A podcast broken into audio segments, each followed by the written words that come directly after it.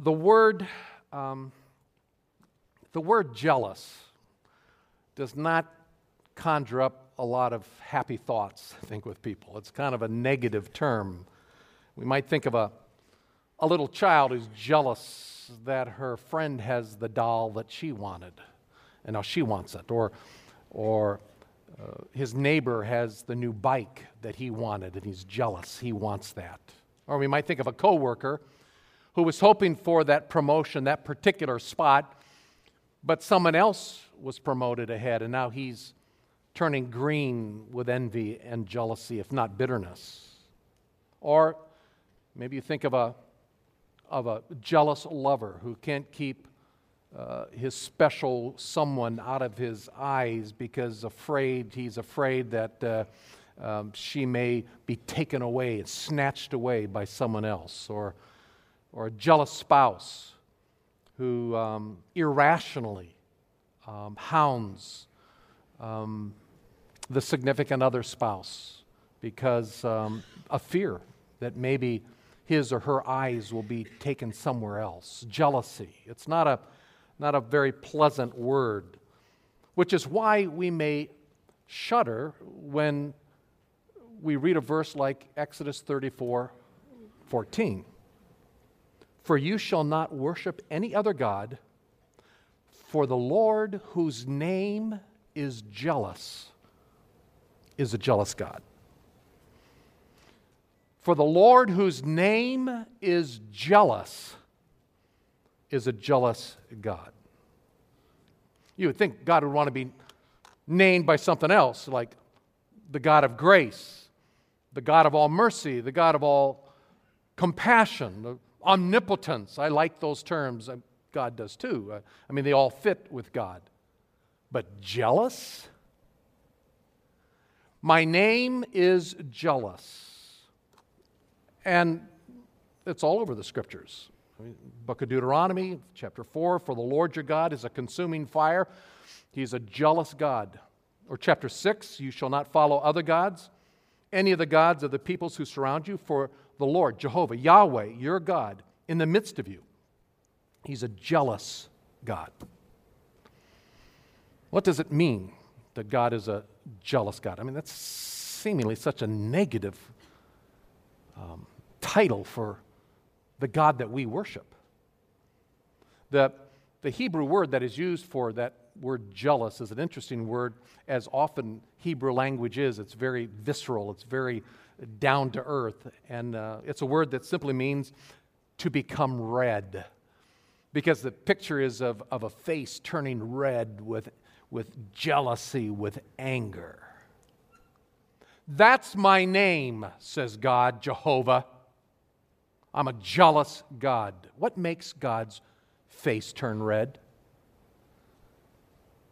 If, if you turn with me just briefly to Exodus chapter 20, in Exodus chapter 20, when Moses led the people of Israel out of Egypt to the foot of Mount Sinai to get the the law, the Ten Commandments. Exodus chapter 20, verse 1. Then God spoke all these words and said, I am the Lord, I'm Yahweh, your God, who brought you out of the land of Egypt, out of the house of slavery. Verse 3 You shall have no other gods before me. You shall not make for yourself an idol or any likeness of what is in the heaven above, or on the earth beneath, or in the water under the earth. Verse 5 says, You shall not worship them or serve them, for I, Yahweh, the Lord, Jehovah, I'm your God, and I'm a jealous God, visiting the iniquity of the fathers on the children, on the third and fourth generations of those who hate me. What turns God's face red in his in his jealousy, when the people that he has loved and people that he's redeemed pursue something other than him, divided loyalties. When his people turn their hearts away from him to something else. God is demanding from his people complete and total devotion complete and total faithfulness. I am a jealous God. And he's giving notice that he does not put up with divided loyalties. Now, when we turn to the book of Isaiah, the book that we've been studying here this year, we see that nothing has changed. I mean, God is the same yesterday, today, and tomorrow. He is a jealous God. He shares his glory with no one. And chapters 40 through 48, those first nine chapters of the second half of the book of, uh, of Isaiah, chapters 40 through 48, particularly focus on that, that idea, that concept. God's singularity is to be worshiped, God alone. And He won't put up with idolatry. So, for instance, we can read something like in chapter 40 To whom then will you liken God? Or what likeness will you compare with Him? As for an, the idol, a craftsman craftsman. A goldsmith plates it with gold. A silversmith fashions chains of silver. He who is too impoverished for such an offering selects a tree that does not rot, and he seeks out for himself a skilled craftsman to prepare an idol that it will not totter. Well, to whom then will you liken me, that I would be his equal? says the Holy One. Lift up your eyes on high and see who has created these stars, the one who leads forth their host by number. He calls them all by name because of the greatness of his might and of his strength and his power. Not one of them is missing. Or, chapter 42, we see a verse like this They shall be turned back, be utterly put to shame, those who trust in idols who say to molten images, You are our gods. Chapter 45, we can read this Truly, you are the God. You alone are God. You hide yourself. You're the God of Israel. You're the Savior. They will put, be put to shame, even humiliated, all of them, the manufacturers of idols. They'll go away together in humiliation. Israel has been saved by Jehovah, by Yahweh, the Lord, with an everlasting salvation. You will not be put to shame or humiliated to all eternity. So gather yourselves and come. Draw near together, you fugitives and of the, of the nations. They have no knowledge who carry about their wooden idol and pray to a God who cannot save them. Or the next chapter, chapter 46. Those who lavish gold from the purse and weigh silver on a scale hire a goldsmith, and he, he makes it into a god. They bow down, indeed, they worship it. They lift it upon the shoulder, they carry it, they set it in its place, and it stands there. It doesn't move from its place. And though one may cry to it, it cannot answer, it cannot deliver him from his distress.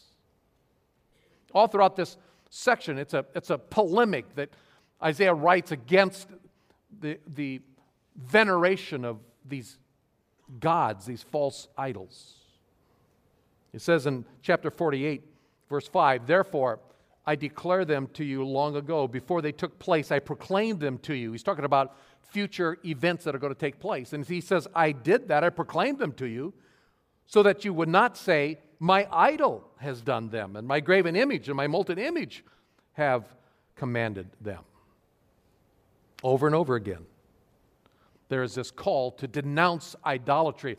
The most scathing denunciation in this section of Isaiah comes smack dab in the middle of those that first nine chapters in chapter 44. So take your Bibles real quickly. We'll look at chapter 44 in a little more detail. Chapter 44. Uh, before we uh, look in this passage, I do want to give you a little bit of, of background. Some interesting things I discovered related uh, to the, the making of these idols that archaeological discoveries have shown us. Um, archaeological findings of this, pretty much this basic era of ancient Mesopotamia, ancient Babylon, about the same time that Isaiah is writing this, uh, reveal that um, this whole thing of idol manufacturing, it, it, was, it was a big deal. The craftsmen themselves were viewed to be divinely inspired. That as they made these images, they were somehow being uh, infused with the, with, the, with the deity of above, which we know, according to Deuteronomy 32, was nothing more than demonic spirits. Um, so the craftsmen were believed to be divinely inspired. For the Babylonians, uh, there was a definite point in the manufacture and the making of these idols that the, that the deity of the spirit world would inhabit that crafted image. And there would be a ceremony, it would take place at a ceremony. And again, this is all found in these, these uh, clay tablets and things that were on earth. Um, it all took place at a ceremony that was called the opening of the mouth. Kind of sounds like the beginning of a sermon, doesn't it? The opening of the mouth. In the opening of the mouth ceremony, it was a two day event. The um, people would assemble at, at the river, at a river. The tools of the craftsman, the hammers, the chisels, the tools that were used to craft and fashion these idols, would be sewn into the carcass of a sheep and then thrown into the river.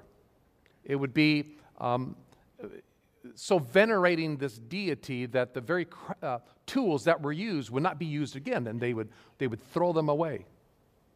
And then they would celebrate and dance and sing. That was the first day. And the second day of this opening of the mouth ceremony, the, the time when the, when the deity would enter what had just been fashioned, the craftsmen themselves, in a symbolic way, would be, their hands, arms would be, would be tied with a red um, rope, a red yarn.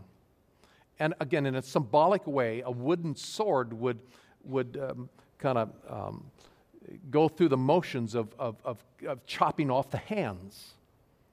And the craftsman would, um, would speak these words that basically said, I did not make you, the craft God made you. And so he would be disavowing his any involvement at that point. And so there'd be this separation of the craftsman. Now the deity had come. I did not make you, the craft God made you. Even though they were divinely inspired by the craft God. Um, so we come to Isaiah 44, and we see a passage that is dripping with sarcasm. It's like Isaiah, Isaiah's going to have some fun with this. Isaiah, by the way, he, he, he knows this whole process of idol making. He lived in that culture. He was a brilliant man. He knew exactly what these people, how they, uh, these ancients crafted their gods. And so in chapter 44, he writes this polemic against idol making. He talks about the futility of idolatry. And then he talks about the reason for idolatry's futility. And then he closes with how utterly stupid the folly of idolatry. It was a big concern in Isaiah's day. Look at verse 9 of chapter 44. Those who fashion a graven image are all of them futile or the NIV says they're nothing. The New King James says they are useless. He starts out with a bang. He said, Those, those craftsmen, you know, you know those, those skilled, divinely inspired builders of idols, they're nothing. They're a, they're a 10 with a 1 rubbed out. They're nothing. And they're precious things. They're no profit. It's meaningless. There, there's nothing gained by these things that they craft. Even their own witnesses fail to see and know. And so they will be put to shame. And he asks in verse 10 So who has fashioned a god or cast an idol to no profit? Who does such stupid things, worthless, empty, useless, profitless things? Verse 11 Behold, all his companions will be put to shame, for the craftsmen themselves are mere men. Isaiah said, hey, hey, folks, wake up. Hello? We're talking about, you know, Bill and Jim, you know, your neighbors down the street, Sally and Sue, uh, Sue you know, they're just, they're just mere people, mere men. Let them all assemble themselves. Let them stand up. Let them tremble. Let them be together, put to shame. Verse 12 the blacksmith, the, the, the man shapes iron into a cutting tool and does his work over the coals, fashioning it with hammers and working it with his strong arm. And guess what? He gets hungry. his strength fails. He drinks no water, so he becomes weary. Look, we're talking about mere human beings. There's nothing special about these guys. Verse 13 that another uh, craftsman or, or carpenter shapes wood. He extends a measuring line. He outlines it with red chalk. He works it with, with planes and outlines it with a compass and makes it like, like the form of a man, like, like a beautiful man, so that it can just sit in a house. Get the sarcasm that Isaiah is writing with? He does all this work using all his skill, all his tools to fashion something that just sits in the house? Verse 14 Surely he cuts cedars for himself, and he takes a cypress or an oak, and he, he raises it for himself among the trees of the forest. He plants a, a fir, and, and this is where all the translations uh, um, translate the word differently. Uh, my New American Standard says he plants a fir. Uh, the old King James Version said he plants an ash. The NIV and New King James says he plants a pine. The English Standard Version said he plants a, uh, a cedar. Um, it, it, actually was a word that was used in that day of this, of this preferred wood, whatever it was. You can see the different translations, but it was a particular wood that was the preferred wood to carve out idols. The craftsman, the, the, the person takes this wood, he he goes out to the forest. He cuts down the tree himself. He, he may plant it himself. And Isaiah simply saying, Look, th- th- th- this is not rocket science. Well, he wouldn't have said that, but he would say, This stuff, it doesn't drop from the sky. The guy is going out to the forest and cutting his own piece of wood, or he's raising the tree himself. It's like, are, are you getting this, folks, as he writes this? And not only that, the rain makes it to grow. He doesn't do some mumbo jumbo dance over it. He's not some divinely inspired, you know, uh, someone from the netherworld causing this thing. It's a stupid tree from the forest. And keep reading. Verse 15. And it becomes something for a man to burn. He takes one of them and warms himself. He, makes a, a, fire to bake bread. He also makes a god and worships it. He, he makes a graven image and falls down before it, the same piece of wood that he got from the forest. The very same piece of wood, part of it he's burning and making food. Look at verse 16. Half of it he burns in the fire. Over this half he eats meat and he roasts a roast and is satisfied. And he warms himself and he says, Aha, I'm warm, I've seen the fire. Verse 17. But the rest of it he makes into a god. His carved, his graven image, and he falls down before it and worships. And he prays to it and he says, Deliver me, for you are my God. Are you kidding me? Part of it, I just made a roast beef sandwich, and the other part, I bowed down and say, Deliver me, save me. Verse 18. Here's the utter folly. This is, gets at the core of it. Verse 18 they don't know, nor do they understand. Otherwise, very intelligent people, no doubt, but they don't have a clue. For he has smeared over their eyes, he has shut their eyes. The NIV says he's plastered over their eyes so they cannot see. Their hearts, they cannot understand, they cannot comprehend. Verse 19, no one recalls, uh, nor is there knowledge, understanding to say, man, I, have burned half of it in the fire, and, and I've baked bread over its coals. I roast meat and eat it. Then, then I make the rest of it into an abomination. I fall down before a block of wood. Verse 20, he feeds on ashes. A deceived heart has turned him aside, and he can't deliver himself. He, he's, he's locked into this deception.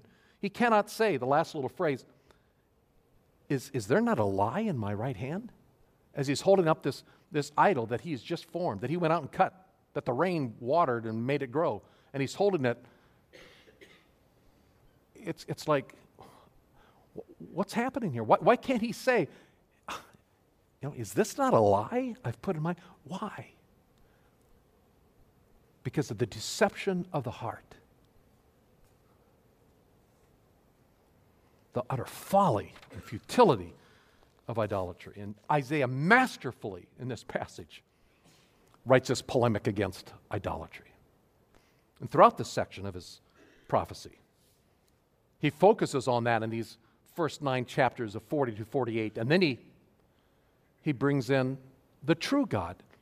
And next week we'll, we'll look at that. I don't have time today, but, but this section here that we just read is bookended by um, the, the, the, focus on the true God. And just look at verse, um, verse 6 of chapter 44. Thus says the Lord, the King of Israel and his Redeemer, the Lord of hosts I am the first, I am the last. There's no God besides me. Who is like me? Let him proclaim and declare it. Yes, let him recount it to me in order from the time that I established the ancient nation. Let them declare to them the things that are coming, the events that are going to take place. Who can do that? Verse 8 Do not tremble, do not be afraid. Have I not long since announced it to you and declared it? You're my witnesses. Is there any God beside me? Is there any other rock? I know of none. Or at the end of that passage, verse 21 Remember these things, O Jacob and Israel, for you are my servant. I formed you. You know, these craftsmen are forming their gods. Don't forget, Israel, I formed you. You are my servant, O Israel. You will not be forgotten by me. I have wiped out your transgressions like a thick cloud, your sins like a heavy mist. Return to me, for I've redeemed you. So shout for joy, O heavens. The Lord, Jehovah, has done it. Shout joyfully, you lower parts of the earth. Break forth into, into a shout of joy, you mountains. O forest and every tree in it. Don't you love that? Yeah, yeah. The, the very place that the craftsman went to go get his idol making wood you forest and every tree in it. Shout for joy, for the Lord has redeemed Jacob and Israel. He shows forth his glory. The problem of idolatry was, was a major issue, a major concern in ancient Israel. These, this worship of foreign deities and foreign God, it had infested the culture of God's people. And Isaiah spoke very powerfully God is a jealous God. How dare you go after such nonsense? Well, that, that's an interesting little thing of 2,800 years ago, right? um, that was then, this is now. I mean, good night. We don't do that, right? You're not paying me to craft an idol. I mean, this, this doesn't have anything to do with us. It's 28 centuries ago. Well, we come into the New Testament.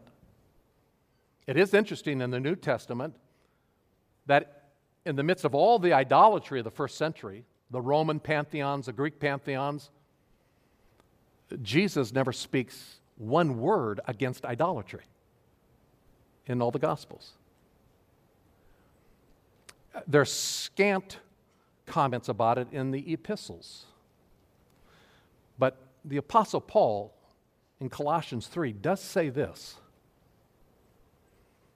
Therefore, consider the members of your earthly body as dead to immorality, impurity, passion, evil desires, and greed, covetousness which amounts to idolatry, greed, covetousness.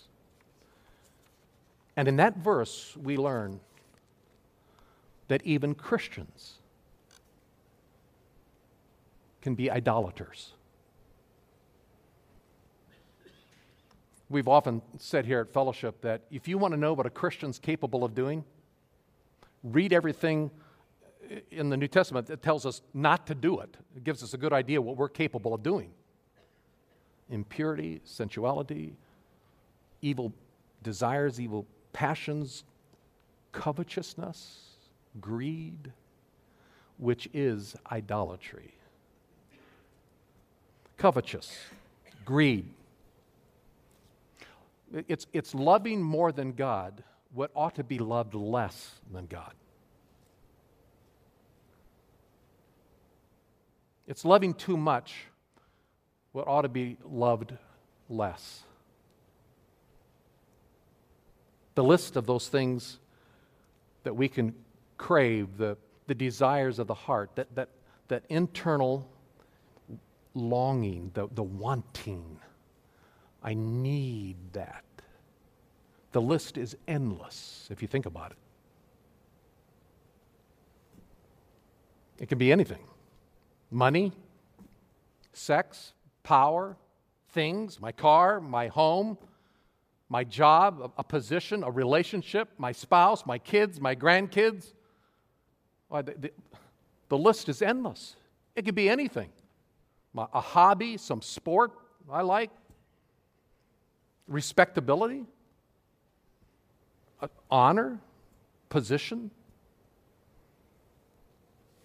And if these things, Paul is saying, if these things become the object of our affections to a higher level than God, if these are the things that deep down we are craving, desiring, longing for, then we, we could call these idols, whether they're good or bad within themselves, which is no doubt why the Apostle John, in his first epistle, the very last verse of his first epistle, he closes his letter by saying, Little children, guard yourselves from idols.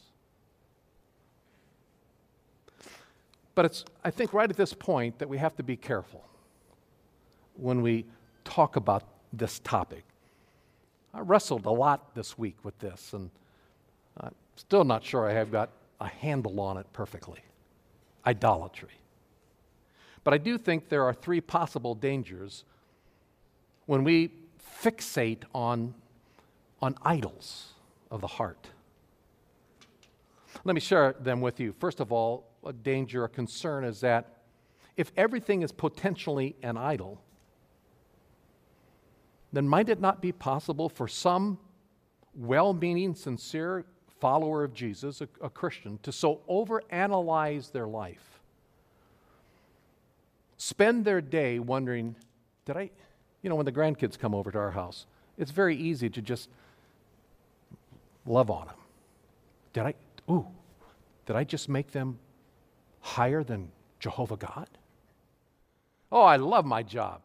Man, I, I did I just all of a sudden make that higher? And, and, and sincere Christians can all of a sudden be so introspective and so analyzing. Did I make that an idol? Ooh, is that an idol? It becomes almost a, a, a legalistic uh, passion, a fervor to, to root out anything that, that might be an idol. And the way some Christian authors write about idolatry, everything we do, everything we own, everything we enjoy, everything we love is an idol of the heart. And it can reach a point, I think, for some well meaning Christians to just, oh, geez, I can't live this Christian life. Do you realize how many times today or this week I probably put something above God in my effect. Oh my goodness, I why even try? We get disheartened. There's no way I can live the Christian life because idols are popping up everywhere. Like whack a mole, and I, I just can't keep ahead of them. And God's grace and God's enabling power just shrinks and shrivels up before all the popping up idols. And we give up. There's a second concern when we focus on idols. It can lead, I think, to a, a judgmentalism. Maybe unintended, but my goodness, if I've got a few idols, ha, you people have a whole lot more. Just come and talk with me sometime because I'll root out the idols in your heart, those things in your soul that are crying out, Feed me, take care of me, I want this. I'll feel better if I had this, if I got rid of that spouse, if I, I could just achieve that. Oh, you're into idolatry.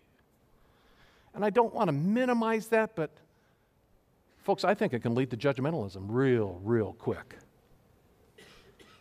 We become idol hunters, pointing out everyone else's idolatry and neglect our own.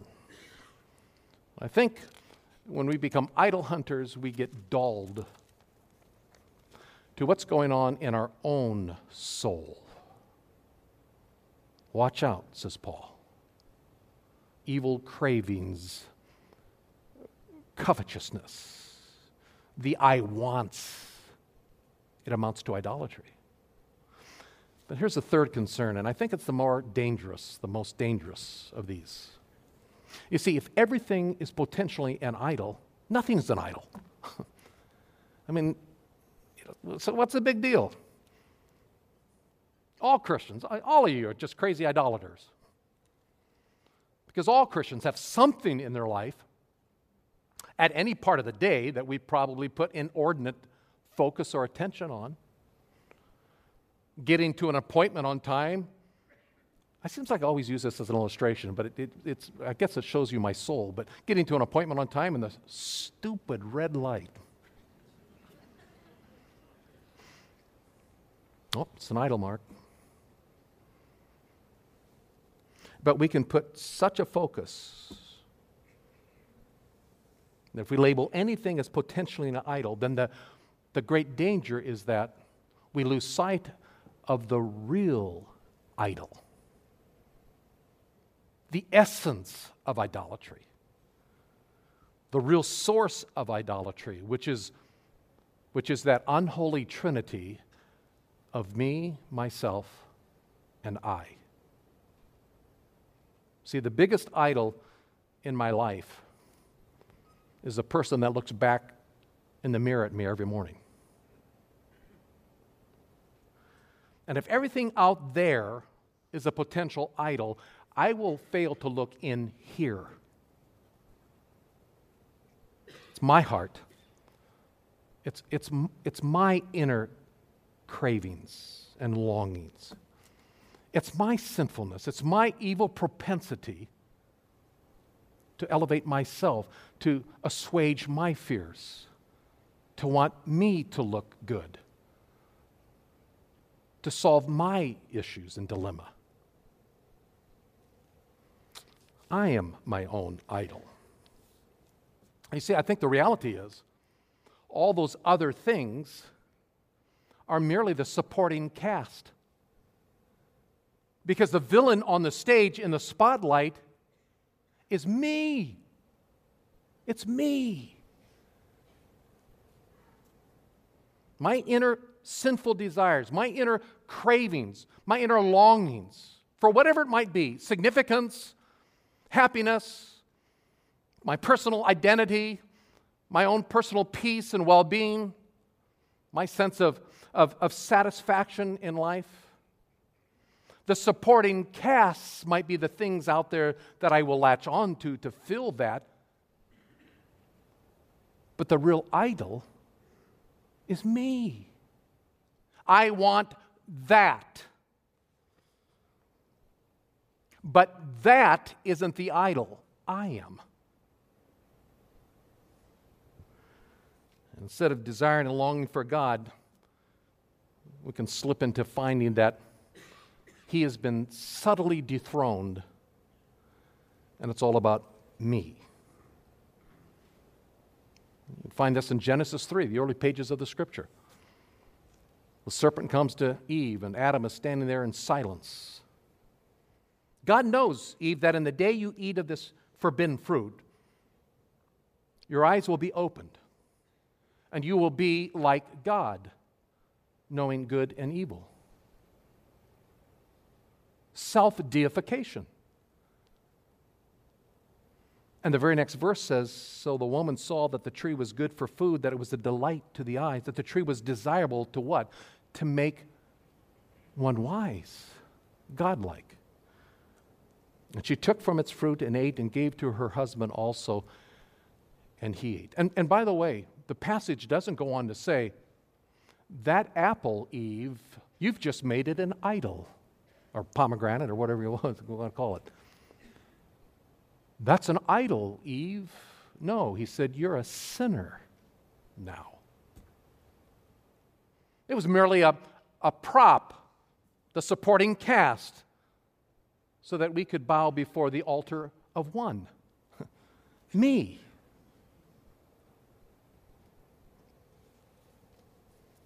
David sins with Bathsheba. Something in his soul, the longing, the craving.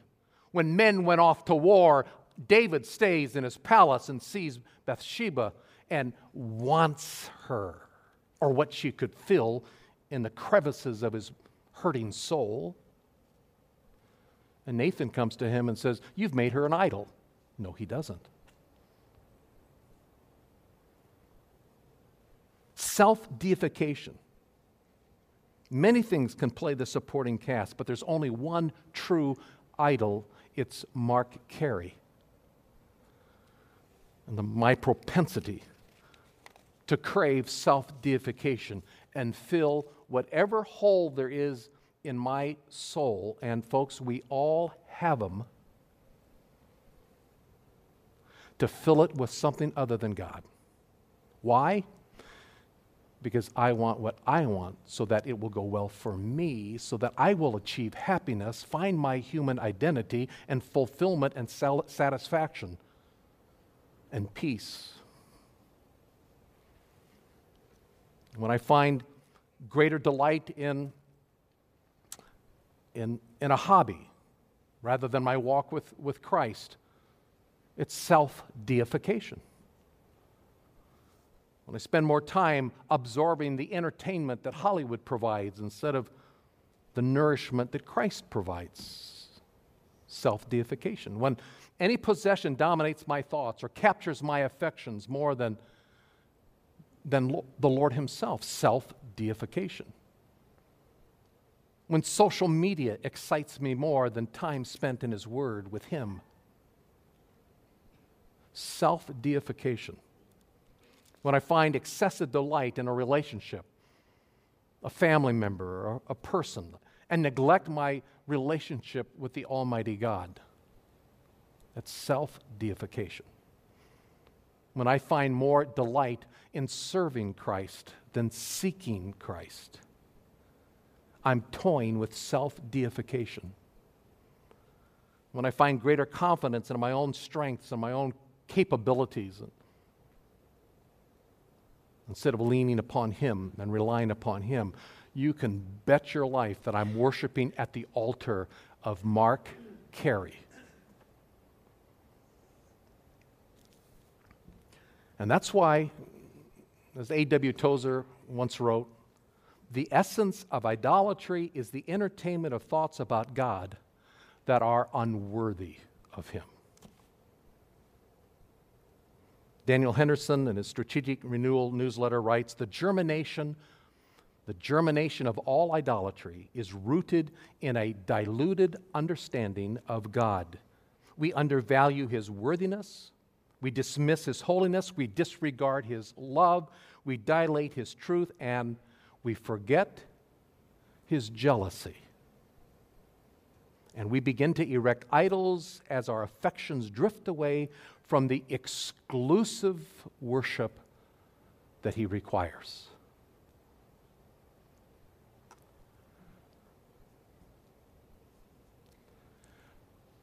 For you shall not worship any other God. For the Lord, whose name is jealous, is a jealous God. The antidote to all idolatry is a proper perspective and understanding of God, which is exactly where Isaiah goes, as we'll see next week. There is no one but me I'm the beginning and the end and everything in between.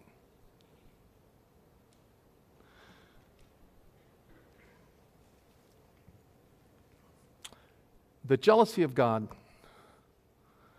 is a difficult subject to consider. It makes me a little bit unnerved because I can see an egomaniac saying, It's all about me. And there's something when we humanize that that, that feels wrong.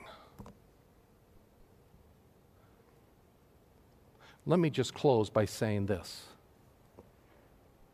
It was the jealousy of God that will allow any one of us to get to heaven. It's the jealousy for his name that sent his son to the cross to take sinners who were moving in a totally different direction, moving in enmity against God, to redeem us and set us free so that we can become the worshipers of God that He demands. And it was His love and His grace and His compassion that shaped His jealous heart to call you into an everlasting relationship of love. He's a jealous God. And I'm so glad He is. Because His jealousy is my ticket to glory. And he calls us, in the meantime, to have no other gods, have no divided loyalties, because he alone is the worthy one. Let's pray. Our Father, thank you so much for who you are and for the way you've revealed yourself in Scripture, the way you have, through the power of your Holy Spirit and the inerrancy and inspiration of the Scriptures, you, you, you, you, you show us the reality of who we are. And I pray that there would be the proper conviction and the proper uh, speaking into our life uh, by the Holy Spirit to, to ask of ourselves um, is, there, is there an altar to myself that I have erected?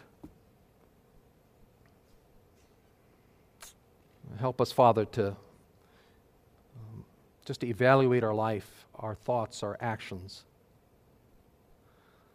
before you, a, a, a jealous God.